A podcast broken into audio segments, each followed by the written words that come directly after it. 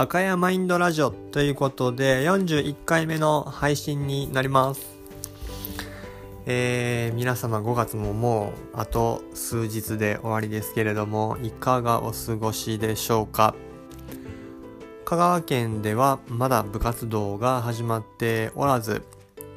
サポートしているチームに関しては、えー、自宅待機3年生は少しずつ部分登校が始まっているという学校もあるようです。昨日ですね、えー、練習再開の前にこういうふうに、えーと、準備考えていきましょうっていうことを、えー、配信していますので、ぜひご興味がある方はですね、昨日、えー、エピソード40をですね、聞いていただけたらというふうに思います。部活動に先駆けてですね、えー、プロチームでは部分的なチームの練習が再開されており、私がサポートしている、えー、J リーガーもですね、えー、数人いるんですけれども、練習を再開して、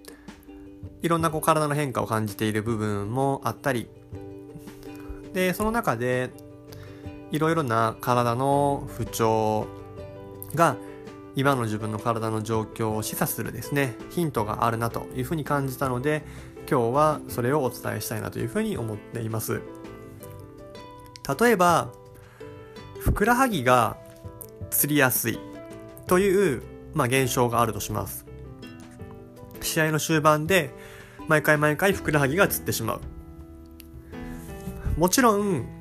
えー、水分摂取の問題であったりとかいろんな、えー、環境的な要因もあるんですけれども、例えば太ももの前とかもも裏とか足裏ではなくてふくらはぎがつりやすい要因をいろんな、えー、体に向き合う過程であったりとかコンディショニングの仕方を通して克服した、えー、選手がですね昨シーズンあのいましたのでその事例を通して慢性障害について考えるヒントになればいいかなと思い今日は、えー、共有させていただきます。実際にふくらはぎがすごく痛みが強くてその選手は、えー、試合前丁寧に丁寧にふくらはぎのケアを自分でも、えー、トレーナーさんからもしてもらっているという状況でした。実際にふくらはぎを見るとですねそこまで硬くないんです。筋肉の状態も、えー、筋硬血がたくさんあるとかっていう状態ではなくでもそこの部分にいつも、えー、痛み痙攣が出てしまうということで、えー、体を見た時にああなるほどこういうところかなという原因が、えー、思い当たりました。実際にふくらはぎを使う動作としては、えー、ランニング動作であったりとかスポットストップ動作になると思います。そういう時に共同で使われる筋肉関節があまり使えておらず足首あるいはふくらはぎだけが使いやすい状態になっていると実は使いやすいところばかり使ってしまうのでそこに疲労が早く来たり、えー、痙攣が起きてしまったりするという、えー、ことがあります。もう少し具体的に言うと走る時でいうと股関節の伸展の可動域。あるいは、えー、上体体幹部分の、えー、回線であったり、えー、腕の振りですね。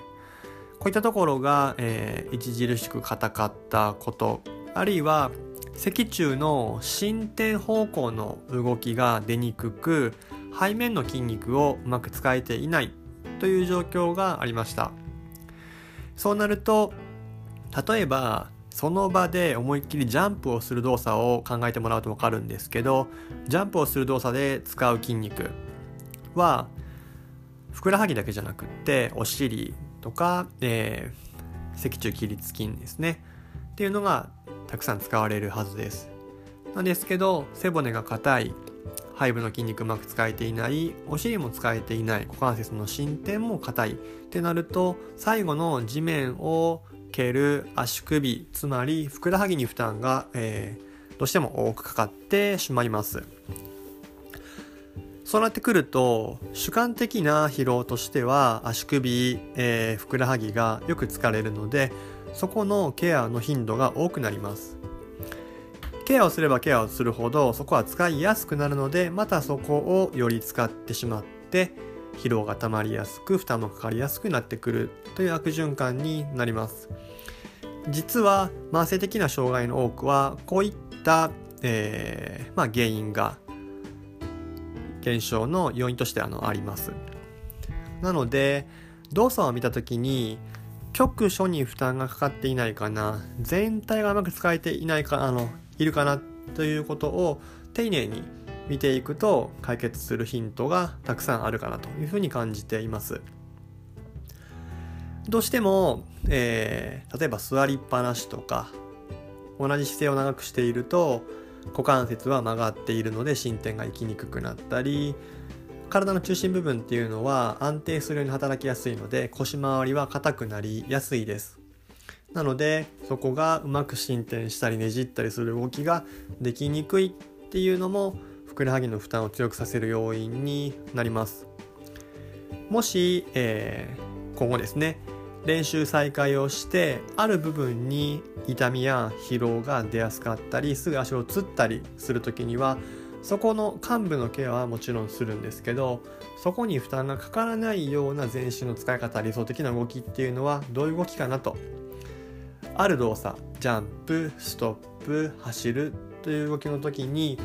本来は使われるべき共同で動く筋肉関節っていうのが正しく動いているかな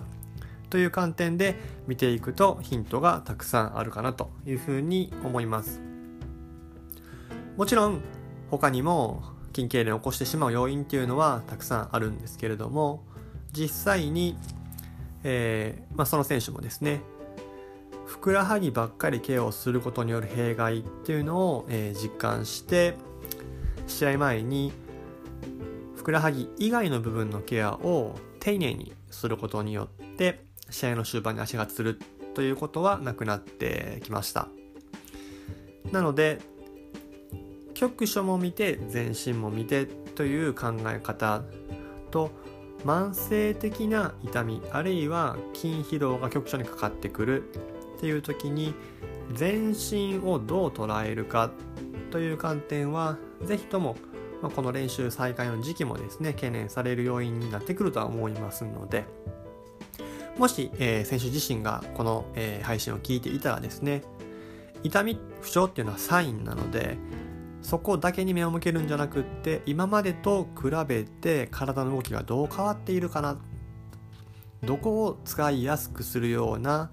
トレーニングストレッチをこの期間にしてどこが使いにくくなるような過ごし方になっていたかなということを振り返っていただけるといろいろヒントが体に眠っているかなというふうに感じます。実際赤山もですねこの期間オンラインでトレーニングの指導が多くてですね自分の体が少しずつ変わってきているのも実感して負担のかかり方が変わってきているのでそれを楽しみながら今トレーニングを継続しております。ぜひですね、えー、結果だけに目を向けるのではなくて原因に対して深く探求できる思考というのを準備して、アスリートあるいは不調を抱える目の前のクライアントに向き合っていただけたらなというふうに感じています。この音声の配信ではスポーツトレーナー中山亮介がクライアントに関わる上で解決できるヒントや失敗事例をお届けするように、えー、と毎回しております。まあ、時々つまらない話もですね、入ってくるんですけれども、ぜひとも、えー、日々の指導、あるいは、えー、生活を工夫するヒントに役立てていただけたらなというふうに感じております。それでは、今日も最後までお聴きいただきありがとうございました。また次回、え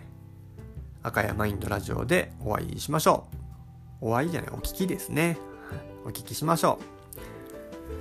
う。では、最後までお聴きいただきありがとうございます。失礼いたします。